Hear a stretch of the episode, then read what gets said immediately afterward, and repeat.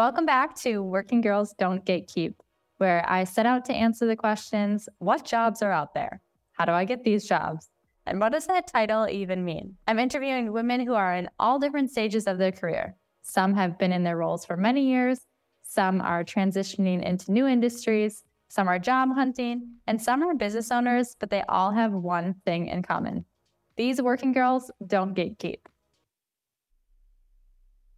All right. Welcome to another episode of Working Girls Don't Gatekeep. Today is going to be a fun conversation because I have my cousin, Mary Roach, with me today.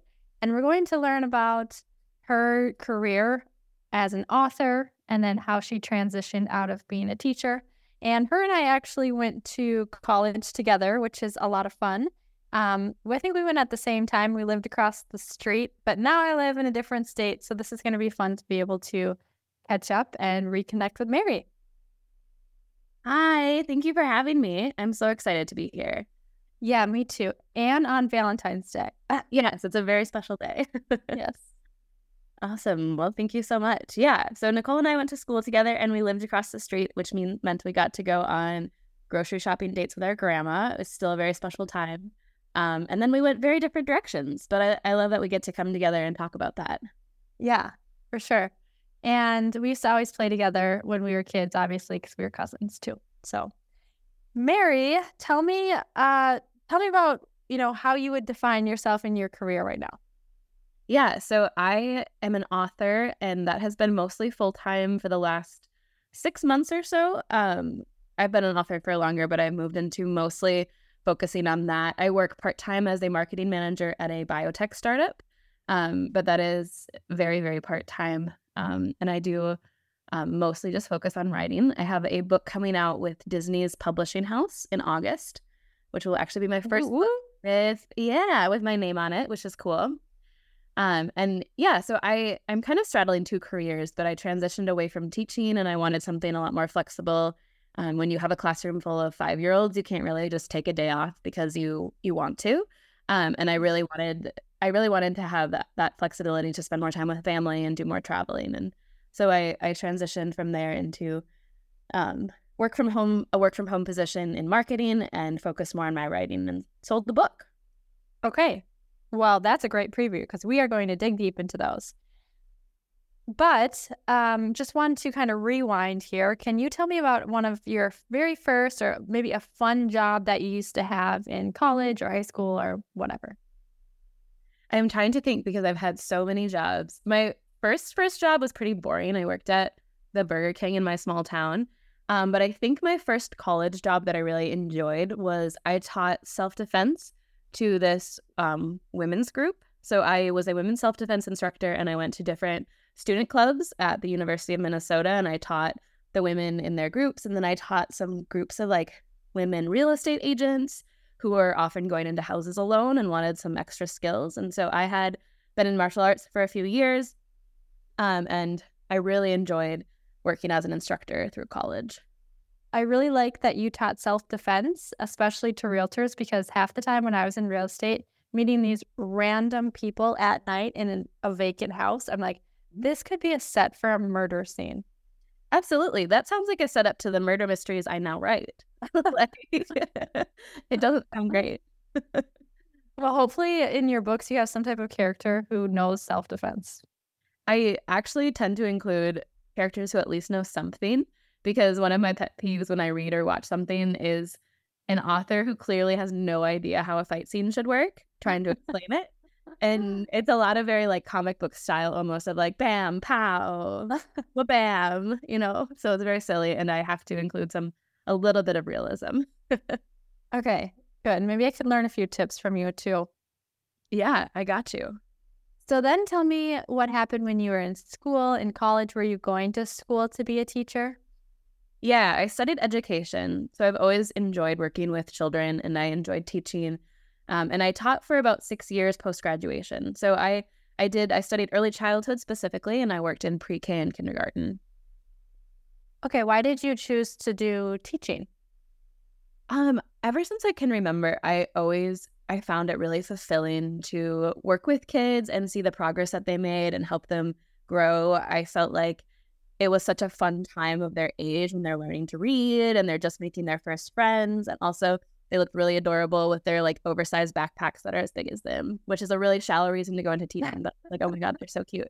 Um, and you know, it was filling, but it was also very cute. So, hmm. um, I had Molly on a few episodes ago, and we talked about how she wanted to be a teacher, and it just reminded me that you and me and Molly, all when we were kids, would always play school. We would, yeah. I I think we kind of, as the oldest daughters of our respective families, took turns kind of bossing everybody around.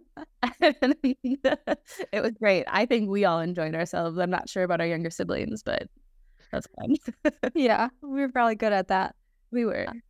Um, okay, so you were in teaching for six years. Six years is a long time to stay in an industry and a profession. Mm-hmm. Tell me about that experience while you were there.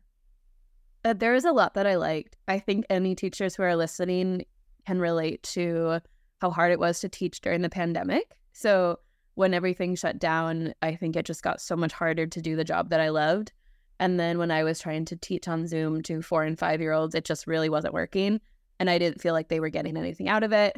Um, and then going back into school and having kind of the chaos of those first post COVID years was just it was a lot of stress on on my health um, and just not it was not the career that I had kind of signed up for. But in the early years, I really really enjoyed it. I I counted up recently, and I have taught over a hundred children to read, which as a accomplishment in my um you know still in my 20s i felt like that was really special that like in the world there are 100 children who know how to read because of like the input and impact i had on their life and i think that was really really special I, it was all worth it just to have that kind of impact. And I still hear from some of those students who are now in, you know, middle school.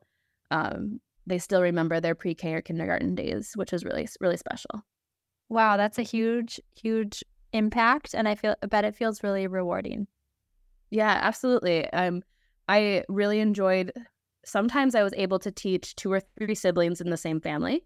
So I taught one child one year and then I taught their younger brother the next year, a few years later. And I found those connections to be so rewarding too, to have this kind of impact that ripples across an entire family. I really felt like teaching was just a wonderful profession in that regard. Yeah. I think it's so cool that your your previous students try to contact you. Yeah, it's really special. I got a, a Christmas card from one family I taught all three of their daughters, um, and they still send me updates. Um, and the oldest is in middle school and is playing sports, but is also like the champion of this like little book and literacy society that's between schools and it's really special that she still loves reading um, because that was something that yeah. i teach her to do. That's really cool to see how far she like has continued her reading interest. Yeah really special. Um is there anything else you want to share on the teaching side of things um, just that, you know, it is a really rewarding career and it's not for the faint of heart. Those people who um, stay in that career for so long have my utmost respect because I definitely, after the COVID years, really encountered some burnout and needed a, a change of pace. Especially working with four and five year olds. When you said that you were teaching Zoom to four and five year olds, I can't even picture what that's like. It's chaos. And it also really, most families just didn't log in because if you have a couple kids at home and you only have limited devices and time, you're not going to really care if your four year old logs in, but your 13 year old should. Um, so sure. it was, yeah, it was very chaotic. There was a lot of like, hey, Miss Mary, Miss Mary, look at my fuzzy socks. Oh. Miss Mary, I brought my stuffy to class. Miss Mary, my dad's in his pajamas. Do you want to see? Oh. Um, so a lot of that. not a lot. Really, no teaching. No, no, not a lot. A lot of you have to, you have to mute. You have to mute. Please mute. Hopefully your Zoom allows you to like mute other people in that situation because I could see just kids jumping on. Yeah, they absolutely tried so often um, to just unmute, especially like at that age, they really just want to connect with you. So if they see something that they think you'll be interested in, like their fuzzy socks or their dad's pajamas, like they think that's super important because it is important to them. So they're determined to unmute and tell you all about it. Um, okay, one this might be personal and if you want, we can take this out too. Mm-hmm. Um, but how does how does your school and homeschooling background, how did that play into choosing to become a teacher? Yeah, I so I was homeschooled during my elementary school years and I enjoyed the part of it that allowed me to have flexibility to play outside a little bit more. Um, but I really when I and I kind of carried that with me as I went in as a public educator. I felt like I could bring some of the good parts of homeschooling, like allowing more unstructured playtime, because we know from research that that is actually where learning takes place, and it's not teacher directed instruction where learning happens, but it's play and exploration and wondering and moving your body. And children aren't meant to sit for eight hours a day and study and learn from us. And so I was able to bring some of those, like that real life experience I had of how that shaped my development and growth and the theories and education I got when I obtained my bachelor's degree. And I did some research as an undergraduate as well into that. And so I really I feel like I had this great blended education version where I one year I told my administrator of my school that I would have all of my pre-K students kindergarten ready and I would spend every day outside. And I oh, did through and I, I got some grants to get us snow pants and boots for kids who couldn't afford it. And then every single day we had several hours outdoors and by the end of that year, every single student in my class was reading at a first grade reading level because we and it just the research backs us up, right? So we we know that children learn better when they can move and play and explore. And then I I feel like that is in part because I had that homeschool background mixed with the education that I received. I think the best of both worlds because then these children got to play and have that unstructured freedom to explore but they also got the social connections of having friends their age. Oh my gosh, Mary, I didn't know you did that. That's amazing. I want to send my kids to you. yeah, I have played around with the idea of starting my own school for a long time because I think there's a lot of research based practices that are ignored in teacher education programs. We know what the research says, and then we continue doing things the way we did in the 1920s. Um, and the way schools were structured in the 1920s and even earlier during the Industrial Revolution was not to prepare children to think critically, but to prepare children to know how to have the self discipline to work in a factory assembly line. But that's no sure. longer what we're preparing children for. So we shouldn't be using the same sit down in a line, line up, raise your hand, wait, wait, wait all day long, listen, listen, listen all day long. It is no longer a valuable skill for them to have. It's valuable for them to ask questions, to to move, to explore, to wonder, to ask strange outside the box things. And we need to adapt our education to fit that. So I clearly have a soapbox about this, even though I'm no longer in this uh, in the education sphere. But yeah. Oh my gosh, Mary, thank you so much for sharing. That's amazing. And I think you're so right that and it's it's it extends beyond just the education system, but like for us to pause for a second and ask like why are we still doing this? oh, because we've always done it. Well, things are so different now. The outcome, the the career path, the education path doesn't have to be the same because it's we're not in 1920. We're not even in 1990 like we used to when we went to school. So I'm really proud of you for doing that. And it also shows with the results that all of your kids could read at a first grade level um, how beneficial it is. Mm-hmm. Absolutely. Yeah. Thank you for saying that. I I felt a little frustrated in within the education sphere because I heard so many teachers say, well, we've always done it this way, or yeah. we have to continue that. But is it working? Because we're getting kids to middle school who can't read. So it clearly something needs to change. Yeah. Heck yeah, Mary. um, there's a school down here in Sarasota, and I forget the name of it, but it's it's new. It just started this year, 2023 in the fall, and it's an all outdoors school. And I think I might have mentioned it to you, but obviously here in Florida, it's a lot easier to do out outside school during the school year. Um, it's warm, it gets down to 50 degrees at the coldest in January or something, but it's a feat for you in Minnesota to have all these kids outside. So um, there's also a book, I'm sure you've heard of it. It's called 1000 Hours Outside. Have you Yeah. There I think there's a corresponding app as well. It was started by a family who wanted to um, record like have a thousand hours outside with their family in a year and so there's an app that allows you to like record those events and track your progress um, and yeah the book is excellent i i have a lot of those stacked up somewhere from my days trying to convince everyone in my school that they should get kids outside more yeah That's so cool. I'm glad we touched on this because it's actually something that I am interested in as well. I know that earlier this summer you and I talked and I was like, I I personally would love to be able to like somehow homeschool young kids, mm-hmm. but the barrier for me is I don't know how to teach. So obviously there's platforms and things like that, but um yeah.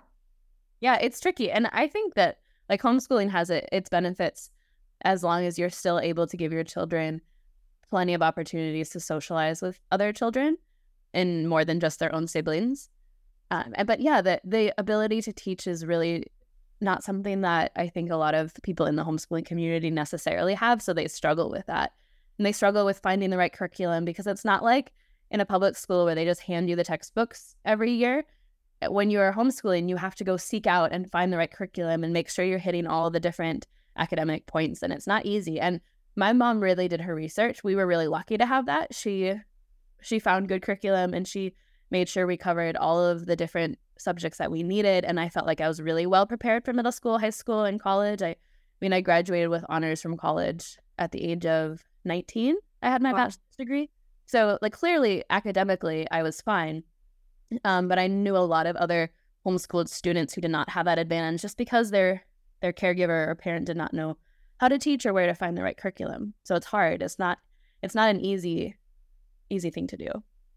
Yeah, and for all the listeners here, I just want to give kudos to my aunt, which is Mary's mom. She's been so ahead of these homesteading times, like before it was cool. She has had a, yeah. a sourdough bread that she's had for like 20 years.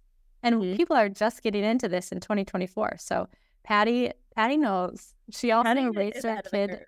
Yeah, she is. She raised her kids on a farm. Mm-hmm. I mean, she didn't shop at Target. I I really appreciate her. I will pass it on because I am fairly sure she's she doesn't know what Spotify is or doesn't use it if she does know. okay. Um, all right, Mary. Well, let's transition into what it's like to be an author. How did you decide you wanted to do this? What was the lead up and let's start from there. Yeah so this is such a complicated field and i've never really had much success describing the entry because it is so convoluted. Publishing is another archaic industry but i decided at i think i was 19 or 20 and it was the summer after college and i had not really had time to write during college but i really enjoyed writing stories. I always had and I actually, with Molly, who was on here a few weeks ago, uh, Molly and I wrote a book when we were 10 and 8, respectively. And that was our first novel. But we knew we wanted to, we knew we wanted to write. And we told a story that will never see the light of day, but it was a lot of fun to write. We wrote historical fiction, which is such an undertaking for eight year olds, but we thought we could do it. Um, we we are also convinced that our grandma could be our agent and sell this to publishers. Like we just believed so wholeheartedly in Jean Roach, and honestly, our I, I bet she could. um, but she has professional and personal um, experience in being a secretary. And when you're a secretary, you're in multifaceted things. So I don't doubt it. Absolutely. Um, yeah. So then after college, I said, I want to take writing more seriously. And I don't have a lot of time or resources because I'm teaching. But I went to the store and I bought this notebook. And I was like, I want to invest in my craft right now, even before I have any proof that it's going to go anywhere. And I took that notebook and I started writing down ideas for how to fix up this novel I had been writing for a while. And then I entered a contest for people who want to be traditionally published. And they have like about three to 5,000 applicants. And then published authors pick a few um, I think it was like a 3% entry rate. They pick a few and they mentor your book, and then you get some public eyes on it so that agents um, will look at your manuscript. And I was able to get into this contest somehow. But because I had been documenting everything in this notebook, I had been working on this book and the notebook was almost full. And then at the end, I got to like circle the date that I got into this contest. And it was kind of proof that maybe I could make it because I had the first kind of external validation that my work was any good and from there, I was able to um, get an agent and eventually a publisher. But it did take a long time. It is a very slow moving industry. Um, And something a lot of people don't know a lot of people want to write a book and publish it. And it's possible to just self publish anything and put it up on Amazon. But to go through the traditional publishing route, like the kind of books that you see in Barnes and Noble or an indie bookstore, you have to first approach an agent and you send them a query letter that says, here's a pitch for my book, here's a couple of pages, here's my contact information. And then these agents may take weeks or months and sometimes even a year or two to get back. And they might say, no, I don't like it. They might say, no, it's not what I'm looking for. They might say, no, here's some feedback. They might just never respond. And the ones that do respond, they might say, okay, can I look at the full manuscript and consider it? And then from there, they'll still probably reject you. They'll still probably say no a bunch of times. You just have to have so much resilience because this book feels really personal and important to you, but these agents are seeing 300 manuscripts every week in their inboxes. Mm-hmm. And then they pick a few out of there that they really connect with. And so I eventually got someone who emailed me and she said, Hey, can we talk on a call? And we connected really, really well. She is an absolute badass and just understands the industry. Then from there, you work with your agent and they send your work out to the editors. You can't send them out yourself. They don't take unsolicited submissions from from authors, probably because hundreds and hundreds of people would just send them their work. Mm-hmm. Um, so you kind of have to get through the first gatekeeper, which is your agent, and then you take it to editors, and it's a complicated process from there. Um, but that was how I started. So at 19, I decided I wanted to take this seriously. I got into this contest, and I started building from there over the last several years. Okay, so you got into a contest. Mm-hmm. I'm sorry, what happened? How did the contest connect you to the next step? So, the contest, you work to polish your manuscript. And then at the end of this phase, they put all of the contestants' information, their pitch letters, up on a website, and agents come and request from there.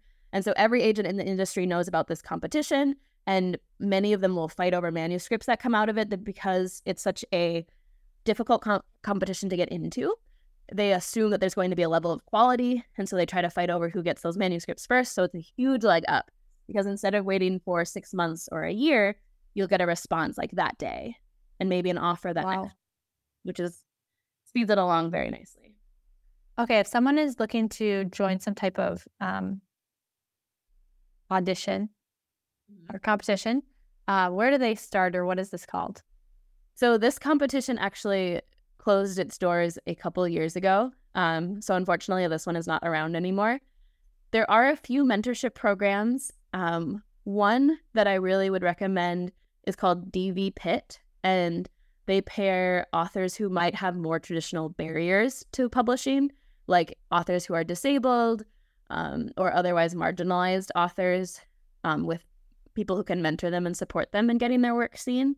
There are not a lot of um, well, publishing is still just very full of the older male population than anybody else. And so it's harder for anybody who's not in that demographic to break into publishing. So DV Pit allows people to have some support doing that. Okay. Is is the agency or the publishing kind of like big business right now? Yes. Publishers so agencies no. Agents are not affiliated with publishers. They just have their relationships with publishers. It's like a film agent who doesn't necessarily work with a studio, but they'll pitch your your screenplay to studios. So they're independent and your agent is on your team and earns a commission from a sale and they go and approach publishers for you and sell the book. Publishers are congregated into three major publishing houses now. It used to be five, it used to be six, and they sure. keep kind of, you know, buying all of the small publishing houses. And Penguin Random House is one of the big ones. Macmillan is one of the big ones. And then they have just bought up a lot of little indie houses. So the chances are smaller and the industry itself is it's very it's like corporate world but more inefficient if that's possible. Uh, so, if that's possible, I know possible. I know, I know. okay. Um so you back then. Mm-hmm. Hold on. All right, so this sounds kind of interesting. It sounds like you, first of all, have to really believe in yourself and your product because you're continuing to hit doors that are saying no. How do you get good and resilient um, good at pitching yourself and your your book, but then also resilient because from what I understand, you don't get paid until the book hits the shelf, tech, sort of. Yes, almost. So you don't get paid until a publisher buys the book. And so you do a lot of years of work editing this book, and you do a lot of work with your agent editing this book. And then once a publisher makes an offer, most of the major publishers offer an advance. That used to be advance money was there so that writers could afford to work on their book um, until publication. And then from there, book sales go to earning back your advance. So every time I sell a book, whether that's a pre order or once it comes out, it will go towards earning that advance out. And once I sell enough copies, I will start making royalties. So you usually get an advance um, when you sign the contract, generally. And because publishing moves slow, it took six months from them giving me the offer to them giving me the contract and the payment. So it was six months again of just like waiting and having to work another job. Um, so it is not something that's like a viable career until you've already sold a book or a couple of books, or if you have a spouse who can support you. Sure. Mm-hmm. Or another job. Or, yep, or a second or third or fourth job. Yeah. Mm-hmm. Okay. So then what? That was your first book. And what's yeah. the name of it? Where do I find it? It's called Better Left Buried. It's coming from Disney, so you can buy it on. Wait, that was at nineteen. Um, no. So I, I yeah, I wrote it at nineteen, but that's when I started entering publishing, and I got the offer on this book in March of 2021. How many years in between age 19 and 2021? Well, that's the math. I think four or five years of struggling through publishing to get there. Four or five years. When you said slow moving, you really mean it. Yeah, I've written multiple books. So I have written multiple books that actually an agent tried to sell to a publisher and then the publisher said no. Um, so there was a couple years in there when I was doing that. Um, there's a lot of there's a lot of no along the way. Okay. So now what? Yeah. Well, now is the fun part. Now my book is there are advanced copies of it out in the world for reviewers and book talkers and people who uh, sell books at Barnes and Noble to read. So my publisher sends out these paperback early release copies that might still have typos in it. If they if you read one and it has typos, no, it doesn't. Um, and so booksellers are reading it and deciding how many copies they want to order, and my publisher is doing some efforts to market it so that it comes out with a bit of a splash. And then when it comes out in August, I will have a book launch here in St. Paul at the Red Balloon Bookstore. Um, and I have, I'll have details to come on that. And then the next day, I will fly out and I will do, I'll hit most of the major cities in the US and I will do an event every day in a different city because the first week of sales are really, really key. They're kind of your chance to make it to those bestseller lists because they're usually your biggest week of sales. So I am going to be touring the country to talk about my book. Amazing. Um, who are you talking to? So I have a lot of writer friends around the world. That's been one of the great parts of being in this industry is that I can walk through Barnes and Noble and I can stop at any table and say, "Oh, I know that person." Um, it's really fun. You you learn a lot and you get to know a lot of other writers. And I had to make an effort to build that community, but I think it's really really worth it because now I have writer friends I can stay with in all of these cities and they have connections to their little local bookstores and I can go to that book, local bookstore and have an event with another author where we get to just talk about books and we get to sign books and enjoy a night, you know, promoting our books and meeting readers and all that fun stuff. How do you get to know these people? Back in the day when Twitter, before Twitter was X and before it was more of a dumpster fire than it is now. Uh, Elon, don't sue me. Um, I met I'm sure right Elon listens to this podcast, so I'm glad you put that in. Yeah, I, I bet he does. I bet he he really wants to know how to switch careers because his is you know kind of dying down. Um. Anyway, yes, I so I met writers on Twitter. I met writers. I joined some writer groups and I have a writing Slack group that we you know we work together. We'll sometimes co-work virtually where we will do writing sprints where we'll say, hey, let's go and tell the hour together and then um, check in about how many words we wrote. Or we'll send, we'll share each other's manuscripts and give feedback. So it's great to have a community and a network where you can send your book out and they can help you with edits before you have to send it into a publisher um, because you kind of want someone to spot check it for you or prepare. Okay. Mm-hmm. I can see how writing writing a book can really consume all of your time. I think that's the case for a lot of people, but because I taught preschool and I multitasked at all times, it doesn't feel that way to me. I think because I've I was just used to balancing so much, balancing a book on top of that was like, all right, well, it's not easy, but I can do it. Okay. Mm-hmm. Um, is it true that you wrote a book in less than a week? Yes. Yep. I wrote a book in four days. Four. Uh, so actually, the book that is coming out, I wrote in six days. Um, oh. the book coming out in August, and the reason I did that is because I wrote it in April of 2020 and my school had just shut down the week before our spring break. And so I now could not go anywhere on spring break. Um, I could not do anything on spring break. And usually, if I had a moment free, I was like on an airplane traveling somewhere new. And so I was sitting at home, like, I do not know how to fill, you know, and it, I think it was, you know, what is that, five days and two weekends. So nine days of doing absolutely nothing. And I was like, I actually can't do that. I'm going to write a book just to see if I can. And so I did. I spent the weekend outlining and figuring out what I wanted to write about. And then I spent the next six days and I wrote 10 to 12,000 words every day. And then I finished. And my wrists hurt a little bit, but I overall can't say it was a bad choice because now this book is being published. So, yeah. How many book how many words is a normal book?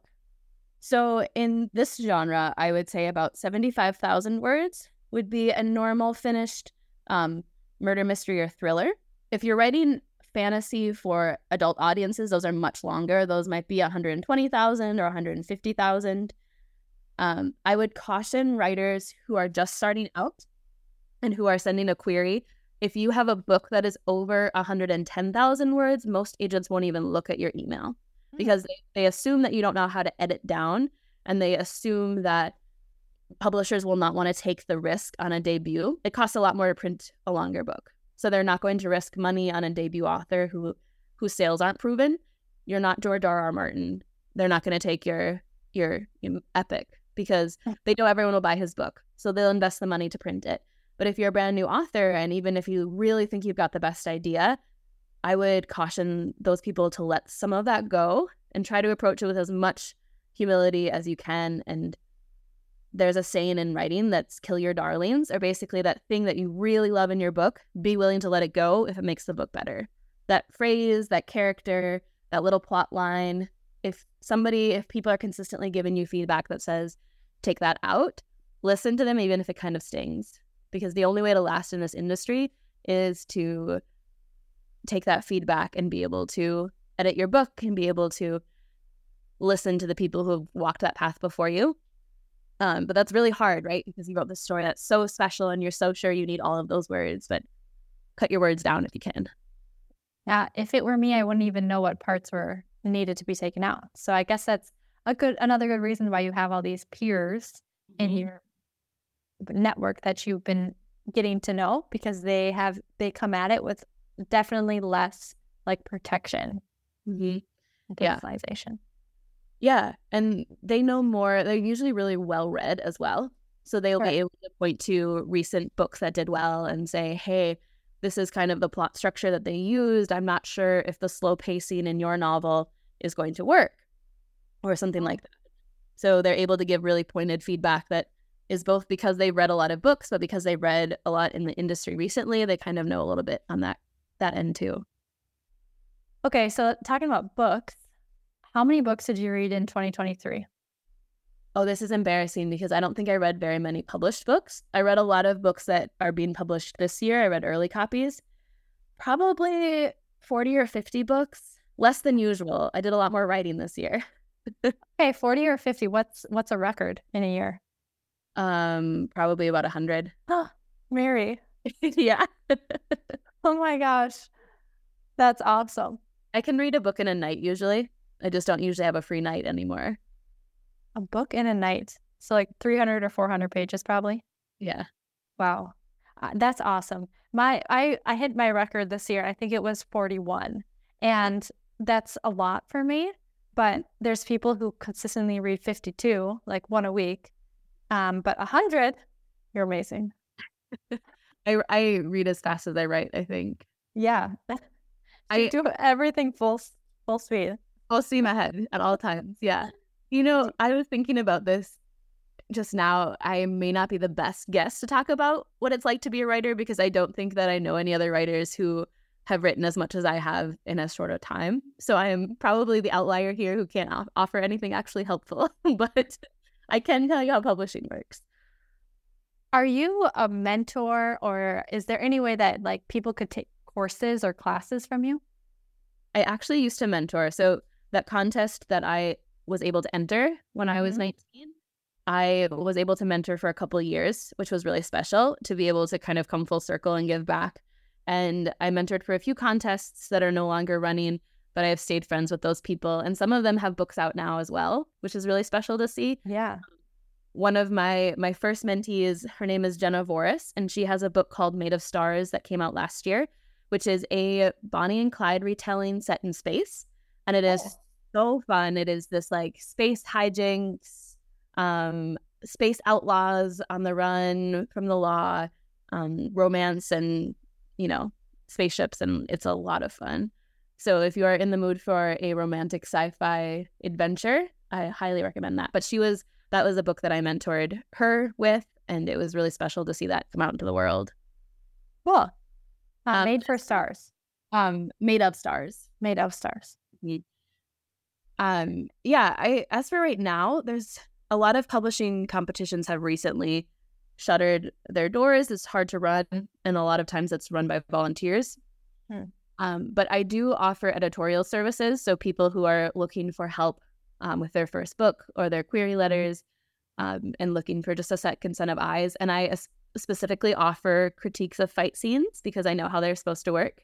Sure. Uh, and so a lot of fantasy authors or thriller authors will reach out and will say, Hey, can you look at this chapter? It contains a fight, and I just don't know how um, it's supposed to look. And then I can go through and say, Here's something else realistic. Here's what I would recommend. So I do a little bit of that um, but nothing formal through mentorship anymore. Is that common? Like people will reach out and when it comes to like specific um, category parts of their book or something? I think it's more common for people to just ask for an editor for their whole book. But when I post about having fight scene critiques, people are like, oh, that is something I'm not sure about.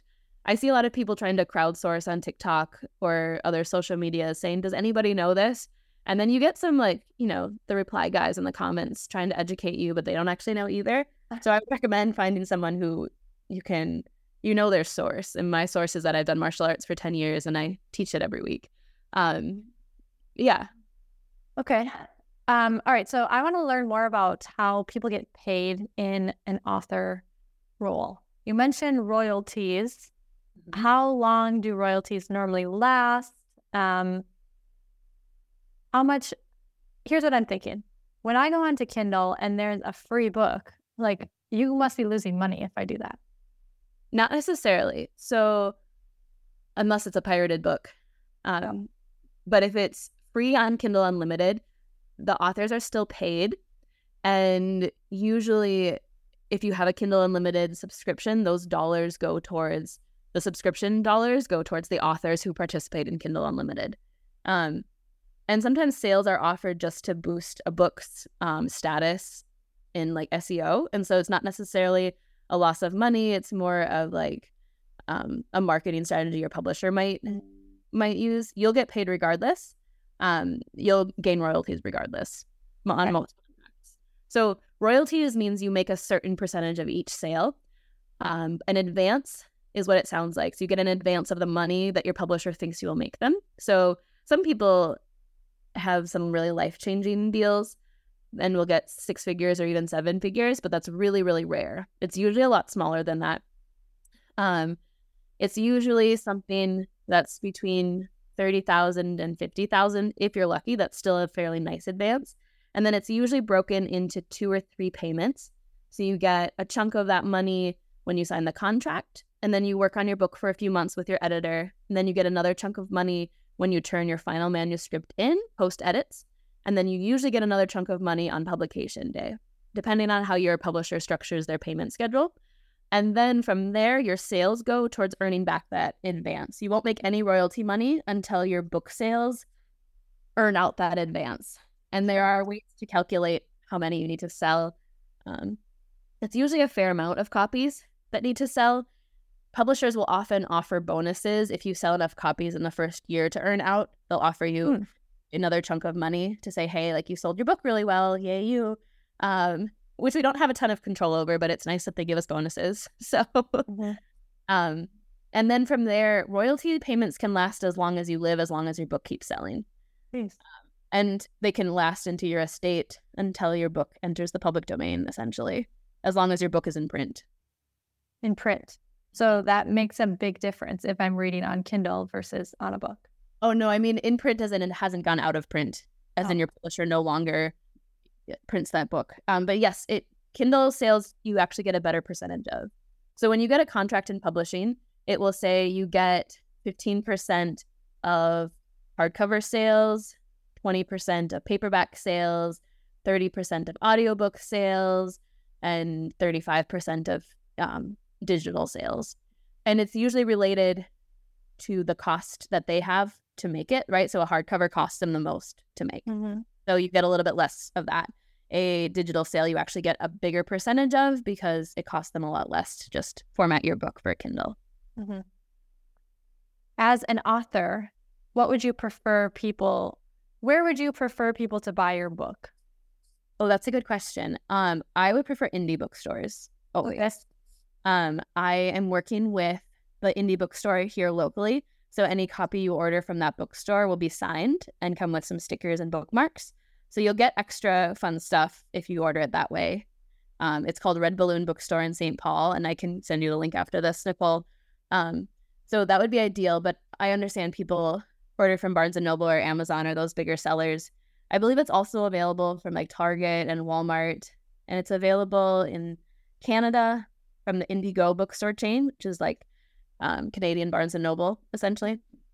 Um, but yeah, as long as you are buying this book, I am happy because that will keep me writing. Yeah, but uh, a preference for my little bookstore here. I love that one. Yeah, very special. So, Mary, what's next for you in the author world? Yeah, so actually, I just turned in a book to my agent Oh. And so now I'm at this stage, it's in a different age category. So my agent can actually take this to other editors and see if they want to buy it. And I have an unannounced project that I can't say too much about coming from Disney next year. Um, so until I have a contract signed, I can't talk about the title or the content, but I do have more books coming from them. And then I have another project that's actually out with editors right now in a different age category. So I can't send out any other murder mysteries for teenagers to other publishers. I have a contract with Disney, but I can send out adult books or middle grade books or picture books. And so I'm focusing on that now to get more work work out into the world. Well, that's exciting. Look how much you've got going on. Yeah, I recently finished my 20th book. Oh my god. The 20th book um in 6 or 7 years. And I'm excited to be able to sell some of those and be able to talk about some of those more publicly. Well, congratulations on writing 20 books. Thank you. Thank you. Yeah. And I'm excited for everything that's going on. Can you remind me the name of your your current book that's coming out in August and just give us a synopsis of what it is? Yeah, so it's called Better Left Buried and it's a murder mystery for the young adult audience. So the characters are teenagers and it's about a girl named Lucy who is dead set on going on a spring break trip except her mom derails their plans by returning to her small hometown. And Lucy doesn't know anything about her mom or why they're back there, but all she knows is that the night they arrive, a body is found in the old abandoned amusement park. And her mom gets sucked into this investigation, but Lucy decides she needs to find out more about her family's past and how it all connects to this creepy abandoned amusement park. And she crosses paths with another girl who's a bit mysterious and kind of keeping some secrets. And together, these two girls set out on a very misguided attempt to find their own answers. I cannot uh, recommend this for actual teenagers. Please don't solve murders on your own. Um, but in fiction, it's fun. So Lucy and Audrey sneak around this small Appalachian town and learn more about her own mom's mysterious past and how it connects to the murders that are unfolding in this like little claustrophobic town where nobody really ever leaves. And so they are up against some a wealthy, powerful family who has run the town for many generations, as well as a lot of secrets that go back many, many generations. So they're out to uncover family secrets as well as murder secrets and hopefully stay safe while they do it. Um, my four year old nephew is very concerned about the two girls on the cover not wearing their motorcycle helmets. and I would just like to say, I'm very sorry. I did tell the cover artist not to put helmets on them so we could see their faces, but I agree in general, you should wear them. Sorry. I love a two person kind of dynamic like this. It sounds like the mom kind of has a story, the daughter has a story, and somehow they're both kind of like unraveling it. Mm-hmm. I'm excited about this. I'm for sure going to read it, you know. I already have it on pre-order. But I'm I'm into mysteries and those books I I love a good book that I don't know the ending to. Yeah, I hope the twists keep you guessing. Um it was really fun to write. Um I actually want to take a, a moment to talk about pre-orders. Is that okay? Absolutely. About why they're important. So I think generally people who read but don't write have no idea that they're important, and they're just like, "Oh, I'll just wait till it's in Barnes and Noble and I'll pick it up." Mm-hmm. But on the author side of things, pre-orders are so so important because they tell my publisher that people care, that there's buzz about the book, and some publishers won't actually invest much money in marketing your book at all unless they see a lot of pre-order numbers come through. So if you have a author friend or an author who you really love and you want them to be able to keep writing books I would highly recommend pre ordering because the decision my publisher makes to buy another book from me, um, they make well before the book comes out. So they've already pur- purchased their next book for me, and their pre order sales determine how much they decided to pay me. So getting good pre order really, really important. And nobody really knows this outside of publishing. So it's kind of silly that publishers see that as a gauge of success at all when readers don't. Right. No. this is unfortunately how the archaic machine of publishing works. So um, yes, pre-orders are really, really important. And Barnes and Noble regularly does pre-order sales for 25% off. So if you keep an eye out on your favorite authors, they will post about it with their little Canva graphics. We all do. Um, and uh, yeah, so that is that is something super important. So thank you. It means a lot that you've pre-ordered. Yeah, well, let's get some more pre-orders for you. I, Grandma has already suggested calling every Barnes and Noble in the country, which I appreciate. That's so sweet. That's so sweet. I love it. Um. Okay. Anything else we want to talk about your book? It comes out in August. August what? August sixth. Doesn't matter because we're gonna pre-order it anyways, so it's just gonna show up at our house. Exactly. uh, August sixth and you can order. I'll put all the links in my show notes so that they can order from the best way for you. Um, and then I want to ask kind of a fun segment. So, really quickly, do you have any TV shows or brands or clothing items or recipes or anything that you love and want to uh, share with us? Ooh, well, I already plugged that book, Made of Stars, which is one of my favorites. But if you are a fan of romance, my friend Ruby Barrett just released a book called The Friendship Study yesterday, just in time for Valentine's. And she writes the most like gorgeously romantic books with like heroes you fall for. And that is something that has really um, captured my attention recently. So that's a book that I've been loving. I am an absolute other media. Let's see. Um, well, there's a Taylor Swift album coming out, but we all know that. So I don't need to talk about that. Um, and I've been watching, I know I'm really late to this, but I've been watching The Last of Us. And I thought I was past my love of post apocalyptic shows because it's no longer 2012 and Divergent isn't coming out and making us all like crazy little fangirls um, or Hunger Games and all of that. But I loved The Last of Us. It was so like beautiful and poetic. And as a writer, it really made me want to um, write something like that. I wish publishing would let us write dystopia again, but it was gorgeous. And Pedro Pascal is my husband. So ah, I don't even know the show. Okay, I just looked it up. I think it's based off of a video game, which I have no context for because I don't game at all. So I don't know if it's like the game or not. I can't. Oh, I see that. But Yeah. I like the show a lot.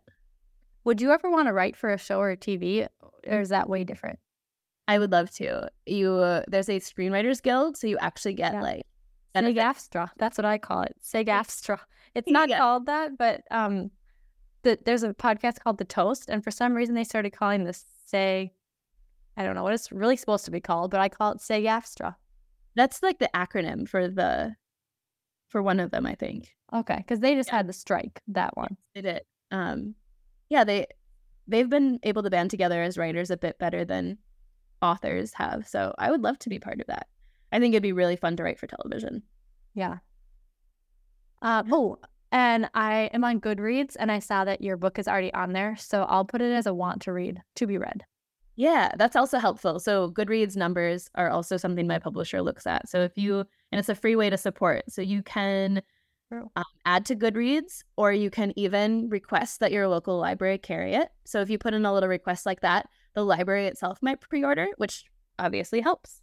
So anything. Okay. Okay, I also just rated it.